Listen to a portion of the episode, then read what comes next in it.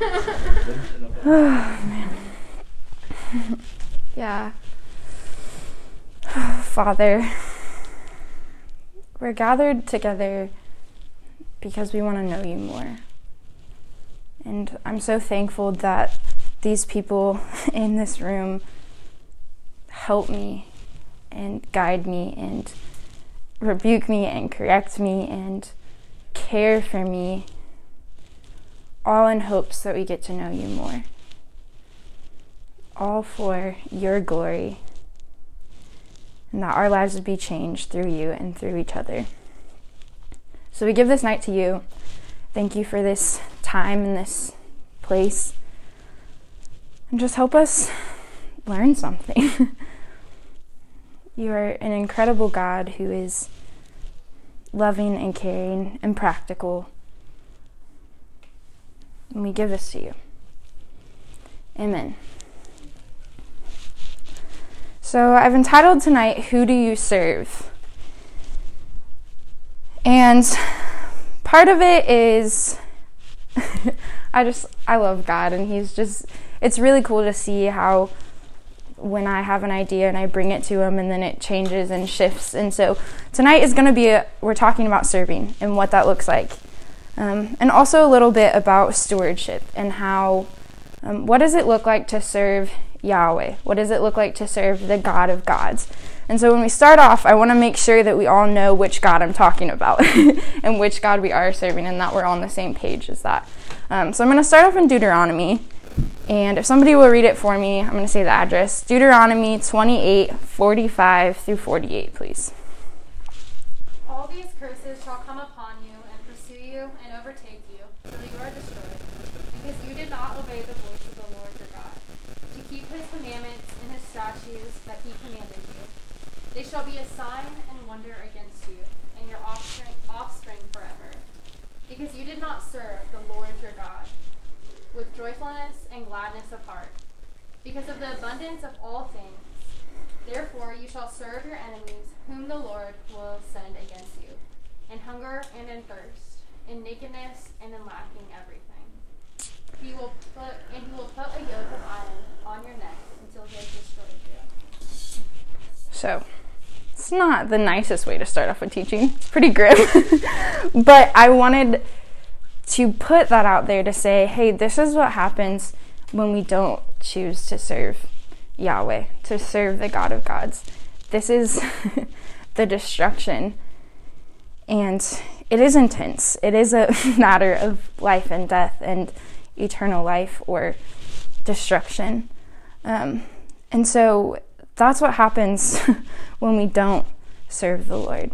And you can look into that. Deuteronomy 28 is a really interesting chapter. Before that, it talks about the blessings of the Lord. And then it ends with the destruction.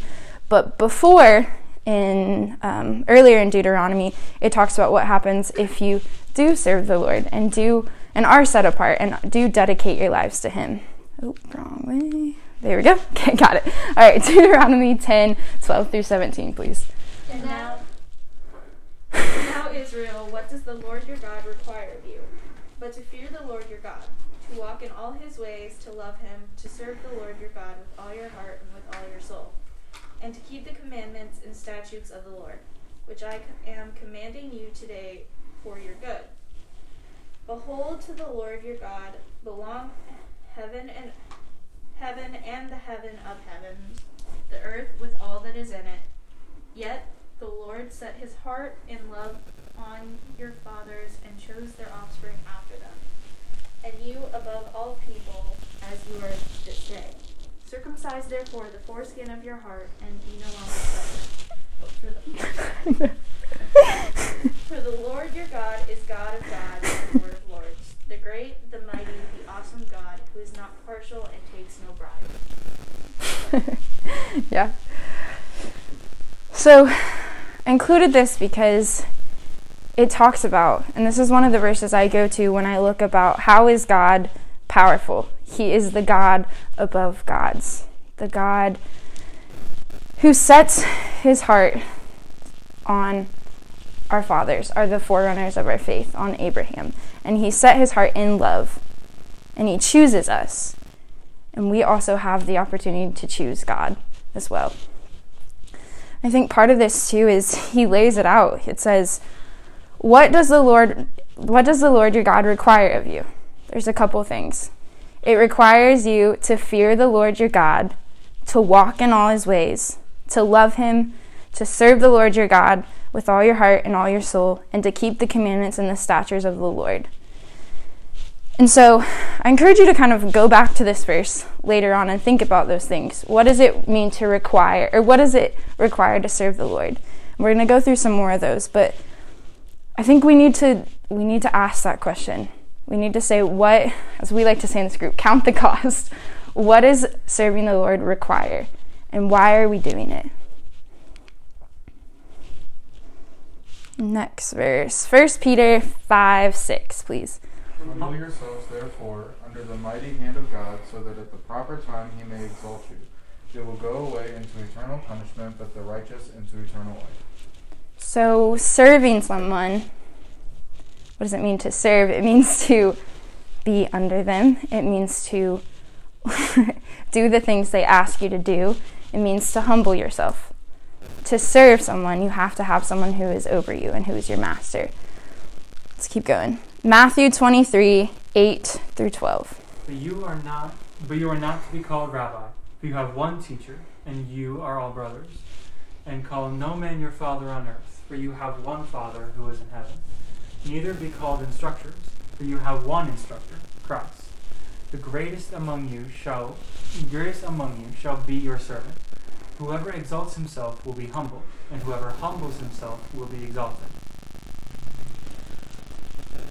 So there is one instructor, and he is Christ. There is one God above gods, and it is Yahweh. And he sent his Son, and his Son, Christ Jesus, humbled himself. Humbled himself to the point that he came and dwelled among us. And that's the type of God we serve. we serve a God who doesn't take into account his position, but he sets his heart on this set apart people. And we are called to be that set apart people. So let's look a little bit more about what Christ did.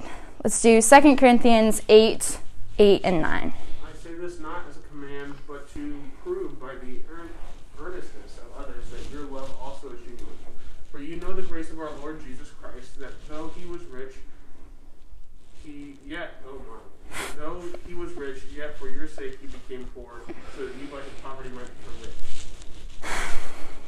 So he was rich. Jesus Christ was in heaven. He had it. He had God. He was in the presence. He had everything that we are are wanting to attain and he was in the presence of God and he said God asked him to go down and come to the earth. And he did it for our sake. He became poor and he tossed aside those riches. And I, I don't want to ever forget the significance of that and the fact that Jesus didn't have to come, but he chose to because, again, like it said in Deuteronomy, like he set his heart on us. And so, with Jesus and the new covenant, um, that's what we're going to talk about a little bit more about how how can we serve God in this new covenant and not just the old covenant that it referred to in Deuteronomy. Um, and so there is yeah, let's keep rolling. Matthew 12, 15 through 16. Jesus, aware of this, withdrew from there, and many followed him, and he healed them all, and he healed them all, and ordered them not to make him known. This was to fulfill what was spoken by the prophet Isaiah. Behold, my servant whom I have chosen, my beloved with whom my soul is well pleased. I will put my spirit upon him, and he will proclaim justice to the Gentiles. So, this was a pretty big deal for Jesus to come not only as the Savior of the Jews, but also the Savior of the Gentiles. And we see that dichotomy in the Old Covenant and the New Covenant. And so, in the Old Covenant, it was about the Jews, it was about the Israelites, God's set apart people. And a lot of the Jews thought that it was just going to be for them and their Savior. And then we read that Isaiah said this and Jesus came and he said, Actually, hold on a minute. I came for more than just the Jews, I came for everyone. My love is powerful enough to go beyond the set apart people, and I want it to. And so we see that, but the Jews had to do a lot of humbling as well to understand that it was not meant just for them. And they also had to learn that their actions had consequences. And that's a lot of the Old Testament as well. We see that they do stumble and they do fall and they do realize that, okay, they're not doing it the way that God designed it. And so he says, okay, well, I'll just give it to the Gentiles too. And that's because God is so loving, but also he he wants to be glorified and he wants people after him and he wants people to serve him and the people that want that he will let them we see this in matthew 15 21 through 28 And Jesus went away from there and withdrew to the district of Tyre and Sidon. And behold, a Canaanite woman from that region came out and was crying, Have mercy on me, O Lord, son of David. My daughter is severely oppressed by a demon. But he did not answer her a word, and his disciples came and begged him, saying, Send her away, for she is crying out after us. He answered, I was sent only to the lost sheep of the house of Israel. But she came and knelt before him, saying, Lord, help me. And he answered, It is not right to take the children's bread and throw it to the dogs. Yikes. she said, Yes, Lord, yet even the dogs eat the crumbs that fall from their master's table. Then Jesus answered her, O woman, great is your faith. Be it done for you as you desire. And her daughter was healed instantly. So I think we don't always realize um, just how this story is, is kind of harsh. And she says, like, she felt like she was a dog and she wanted the crumbs, but she came to the Lord knowing the old covenant, knowing that she really wasn't a part of those people, but she begged God and she said, Just let me, my daughter, be healed. And she acknowledged the fact that he was the servant of the God above gods. And so we see that that it was her hunger and her faith and she was a gentile woman. She was not technically in this old covenant because this is still before Jesus resurrected. Um, and so we were still in the old covenant and she says, you know, have mercy on me. And then Jesus says, great is your faith. And so, because of her faith, her daughter was healed. And so she chose to humble herself before the Lord. And her reward was her daughter being healed and to for God to get glory through that. Joshua 24:14 Now therefore fear the Lord and serve him in sincerity and in faithfulness. Put away the gods that your fathers served beyond the river and in Egypt, and serve the Lord. And so I just think this reiterated the Canaanite woman, who was again not a Jew, who probably had her own set of gods for her culture. She put away those other gods and she served the Lord. And we see this time and time again throughout the Old Testament, but particularly if you want to look into the story of Rahab and Ruth. I didn't put them in here, but they are two examples of um, people who are not Israelites, who are not technically God's chosen people by birth, but are grafted in to the old covenant then. and why does that happen? Because of their faith and their willingness to serve God and their willingness to put away their other gods.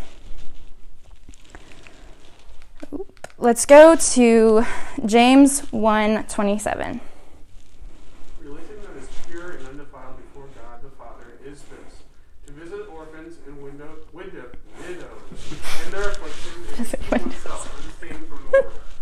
Woo, you got there. It's all right, bud.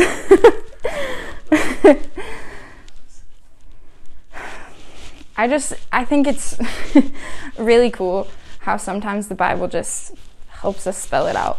And I love sometimes it's sometimes hard how blunt the writers of the Bible are, particularly some of the New Testament, but it's also just really helpful, and I just appreciate it. And so you might ask yourself, what is religion? We have it here. religion that is pure and undefiled before God is to visit the widows and the orphans in their afflictions, and to keep oneself unstained from the world. So, God cares about the poor. That's what I gather from this verse. He cares about the people who need help and who don't have any family and who feel abandoned. But in that same vein, he also wants us to keep clean from the world. And so I think that's what helps me understand the Matthew 15, the Canaanite woman or the Gentile woman who comes before God. And a lot of people had this um, with Jesus, they were upset that he hung out with the tax collectors and the people of this world. And they kind of said, well, hey, like, aren't you not keeping yourself um, unstained from the world? And so I think sometimes we have that where, you know, we want to be unstained from the world, we have our true religion, so we can't associate with anyone who's not a Christian. And I think you could take this verse and take that out of context and make it something that it's not. But I want to read 1 Corinthians 5 9 through 13. We've read this before in some of my teachings, but I just, this verse really transformed a lot of my thinking and understanding of what it means to serve Christ and to and to go beyond your own little bubble that you feel safe in. Somebody read it for me. I wrote to you in my letter not to associate with sexually immoral people, not at all meaning the sexually sexually immoral of this world, or to the greedy and swindlers or idolaters, since then you would need to go out of the world. But now I am writing to you not to associate with anyone who bears the name of brother, if he is guilty of sexual immorality, or greed, or is an idolater, reviler, drunkard, or swindler, not even to eat with such a one. For what have I to do with judging outsiders? Is it not those inside the church whom you are to judge? God judges those outside. Purge the evil person from among you.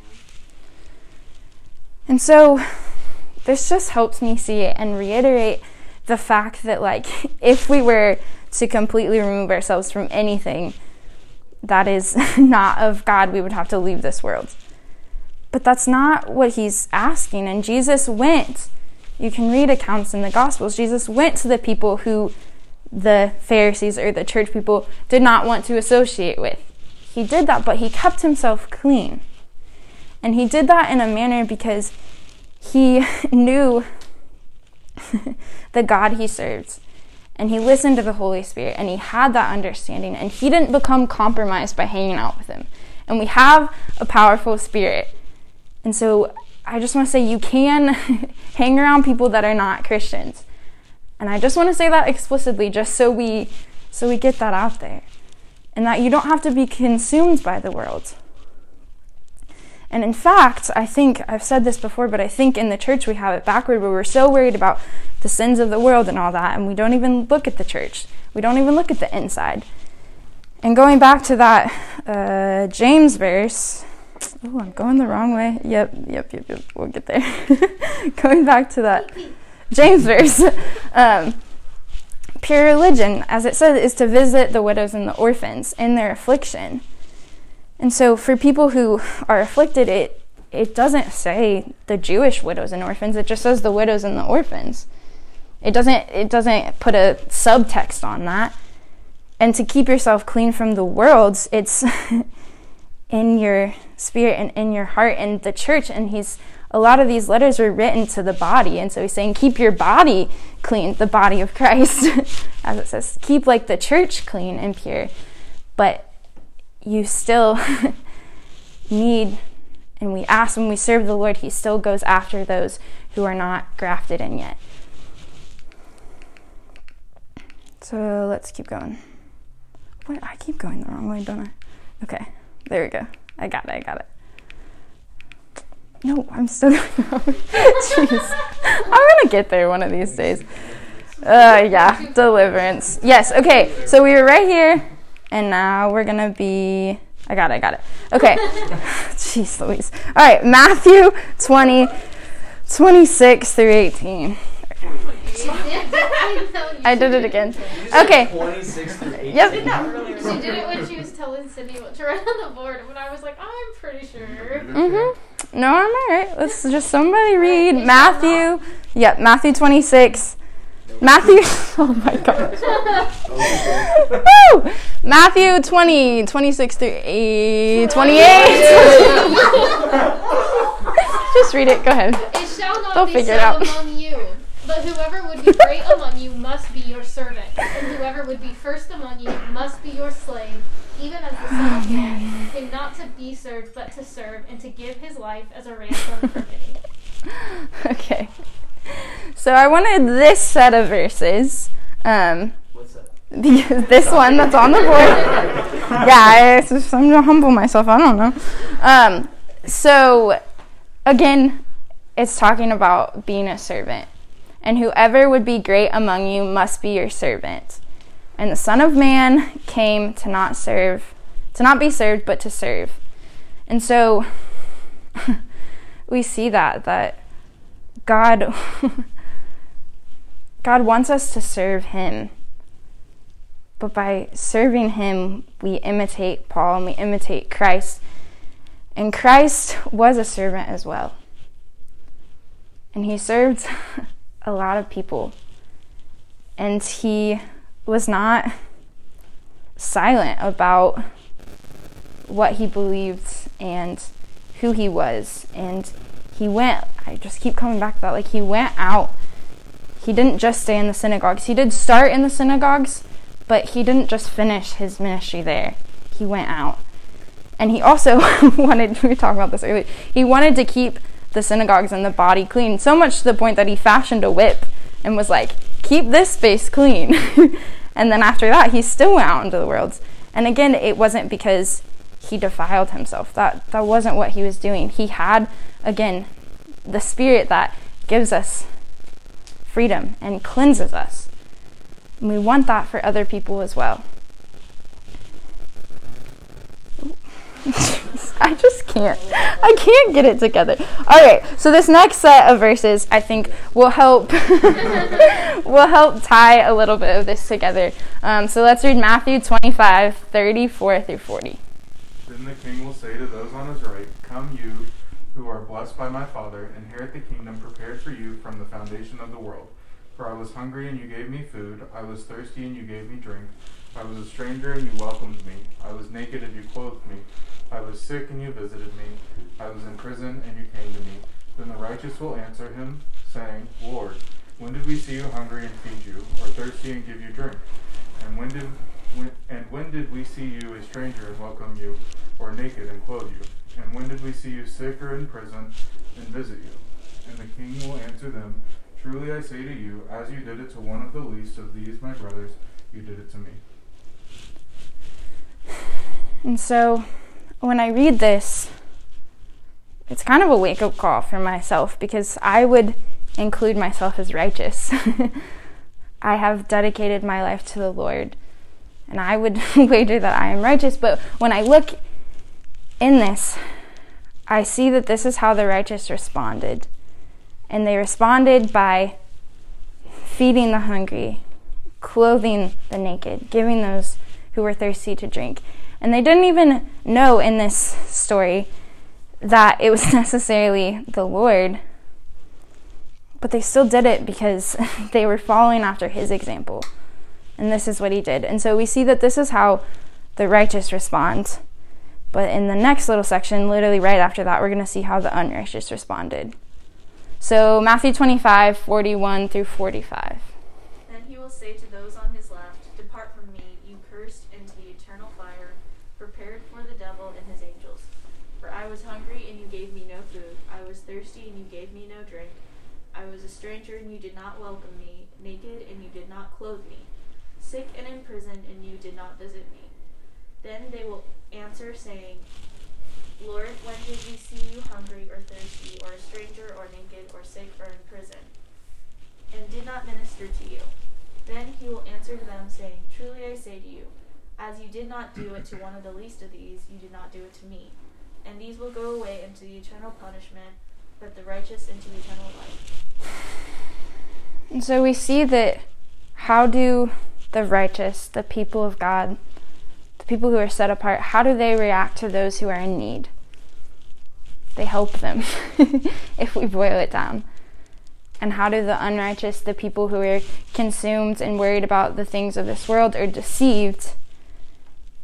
They neglect them or just pass them by. And there's a lot of um, precedent for this in the Bible, but another one that comes to mind is uh, the story of the um, Samaritan who somebody can help me. When they the guys left dead on the road or dying and the good samaritan that's the word the good samaritan. Um, and i didn't include that one either but i did think about it a little bit. Um, in that sense that like the people who again thought they were the most righteous or the priest and the different holy holy people of the day with quotation marks they just passed that person by. And the samaritan who was not even really a Jewish person who was of a different race, was the one who helped. And I believe Jesus said that because, again, the people, the church, wasn't doing what he wanted them to do. Their pure religion, they weren't really taking care of the widows and the orphans. And so, as we keep going, I want us to start asking that question Are we doing what God wants us to do in that way? Are we serving Him with pure religion? And are we living in the new covenant and the fact that it is now based upon, or has, has always been based upon your faith, but now Jesus is sending us out?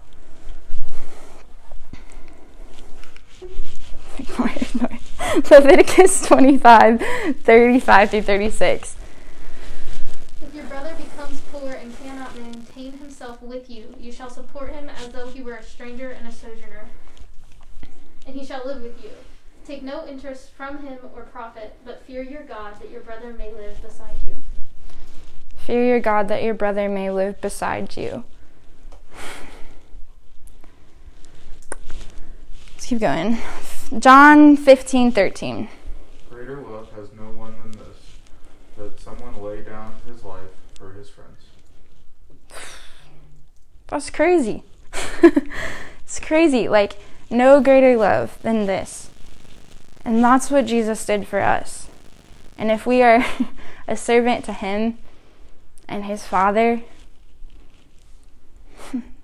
that's what we're called to do. And again, I want to set up this way of the worlds or the, the way that the people of the worlds act and respond to things, and the way that the people of God respond to things, or how God wants his people to respond. Not always how they do, but how he asks us to. And that just doesn't make sense, but it does if you understand the type of God we serve.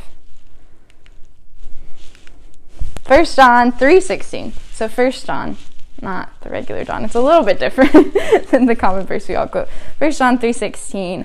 I'll read it. By this we know love that he laid down his life for us, and we ought to lay down our lives for our brothers. So the he that they're talking about is Jesus. And so Jesus laid down his life for us. Jesus was a servant of God. We are servants of God. And are we laying down our lives for each other? And I want us to, to ask those questions again, but also understand that it's not in Jesus' case like it was very literal and like it could be like you actually die for the sake of your brothers. But I also want us to start thinking about are we giving our lives to each other and to the cause of Jesus Christ and the redemption and his heart? And are we laying down our own wants and desires to help build up the body of Christ? Who the body of Christ who will become our brothers. Deuteronomy 15, 4 through 5. But there will be no poor among you, for the Lord will bless you in the land that the Lord your God is giving you for the inheritance to possess. If only you would strictly obey the voice of the Lord your God, being careful to do all this commandment that I command you today. How incredible would that be if there were no poor among us, and among us is the body of Christ. And that's what we're after that when we're in need, when we're in poverty, poverty means to be in lack of something that you need. And so, again, I want to make sure that it's not just like physical needs, it encompasses stuff that you need. And if we are the body of Christ, people should see that we aren't lacking anything. and our weaknesses are made perfect in Christ. And so, sure, like, we might look different from the outside, but we are strong. We are knitted together. And if we follow the Lord's commands, if we strictly obey the voice of the Lord, that can happen, and the Lord will bless us. And I know He's talking to the Israelites and to Deuteron, the people back then, but the Lord is a God of promises. And I just, that's what I want to see. That's what I'm after.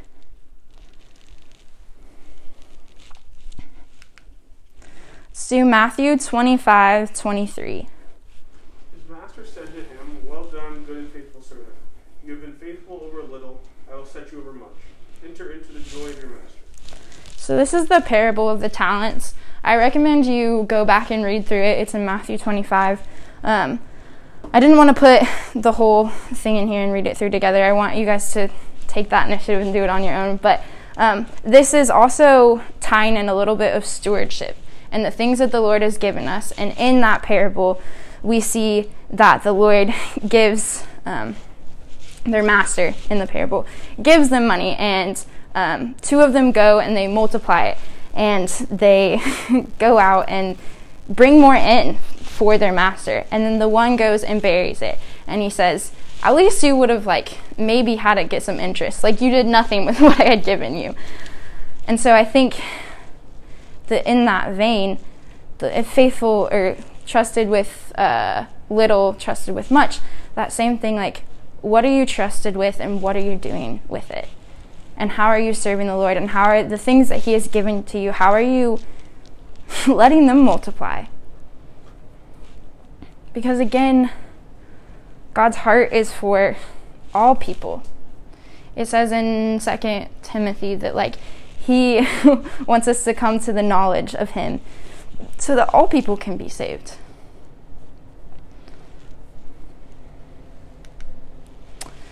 So, I want to talk about someone who did steward their wisdom well. And we're going to talk about Solomon. So, if somebody will read, it's a little bit of a larger chunk, but um, 1 Kings 3 5 through 14. At Gibeon, the Lord appeared to Solomon in a dream by night. And God said, Ask what I shall give you. And Solomon said, You have shown great and steadfast love to your servant David, my father, because he walked before you in faithfulness, in righteousness, and in uprightness of heart towards you. And you have kept him, and you have kept for him this great and steadfast love, and have given him a son to sit on his throne this day. And now, O Lord my God, you have made your servant king in place of David, my father, although I am although I am but a little child. I do not know how to go out or come in. And your servant is in the midst of your people whom you have chosen, a great people, too many to be numbered or counted for multitude. Give your servant, therefore, an understanding mind to govern your people, that I may discern between good and evil. For who is able to govern this, your great people? Keep going for me. It, ple- it pleased the Lord that Solomon asked this.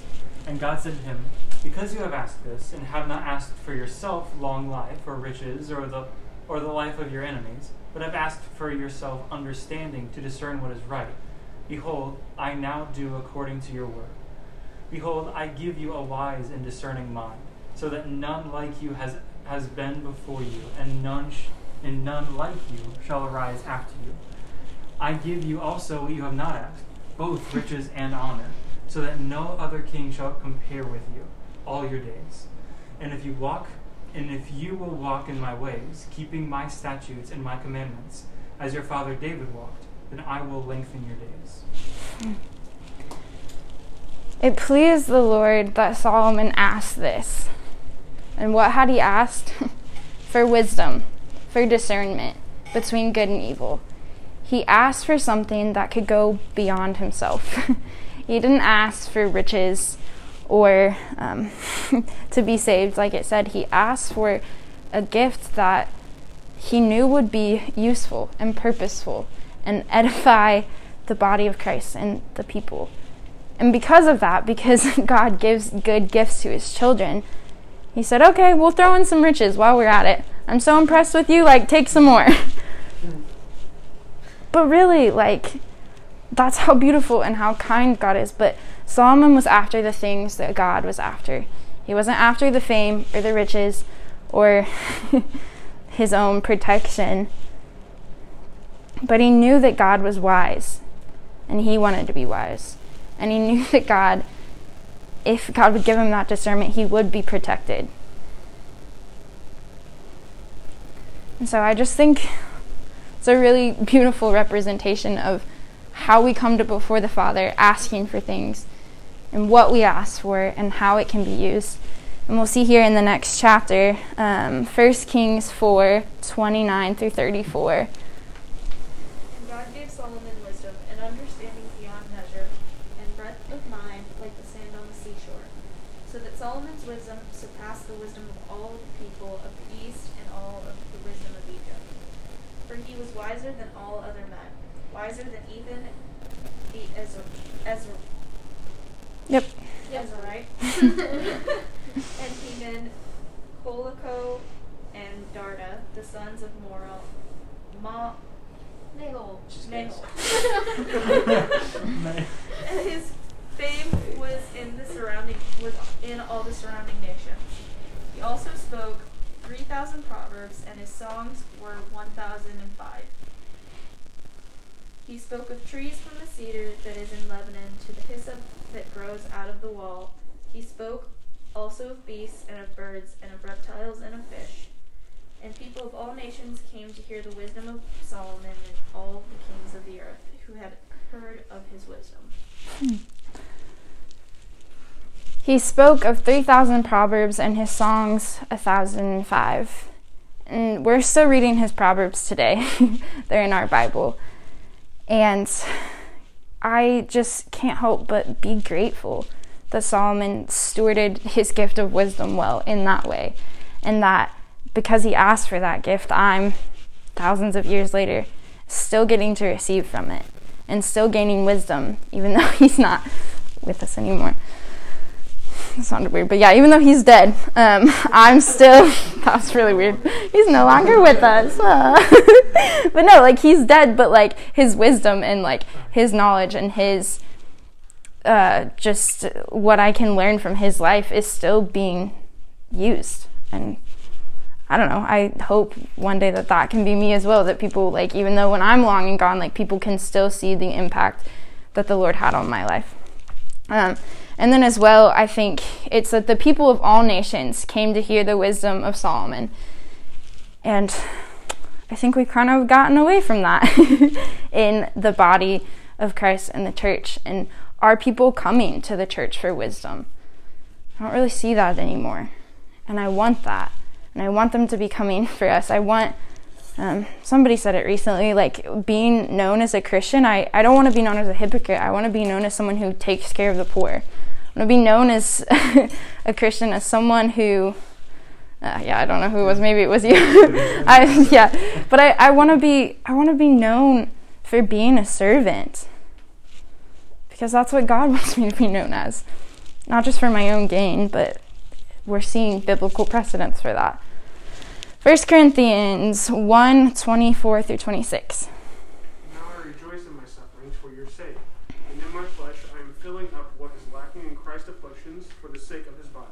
That is the church, of which I became a minister according to the stewardship from God that was given to me for you, to make the word of God fully known, the mystery hidden for the ages and generations, but now revealed to his saints. This is Paul talking to the Corinthians, and he says, I'm a minister according to that stewardship, to the things that God has given me. And I also look back and think it think of Paul's life and think how he was the last person I would choose to go to anybody. Like he was killing the Christians and he was the Jews' Jew, but his life was changed in a matter of days.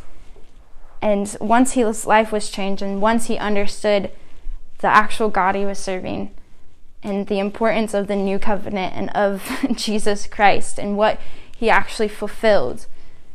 There was no turning back for him, and he did become a servant of all, and he has so many stories about how he pursued that servanthood. And he stewarded the gift he had very well. The gift he had of the knowledge of Christ. Let's do Psalm 69, 6 through 13. Let not those who hope in you be put to shame through me, O Lord God of hosts. Let not those who seek you be brought to dishonor through me, O God of Israel. For it is for your sake that I have borne reproach, that dishonor has covered my face. I have become a stranger to my brothers, and alien to my mother's sons. For zeal for your house has consumed me, and the reproaches of those who reproach you have fallen on me. When I wept and humbled my soul with fasting, it became my reproach. When I made sackcloth my clothing, I became a byword to them. I am the talk of those who sit in the gate, and the drunkards make songs about me. But as for me, my prayer is to you, O Lord. At an acceptable time, O God, in the abundance of your steadfast love, answer me in your saving faithfulness. Let not those who hope in you be put to shame. And this is David talking. So, David was the father of Solomon, who we read about in First Kings.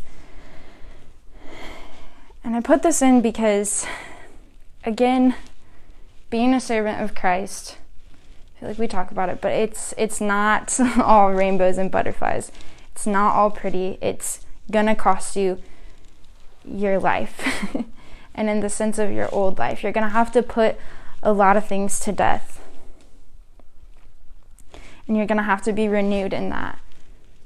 But it's so worth it because we will not be put to shame.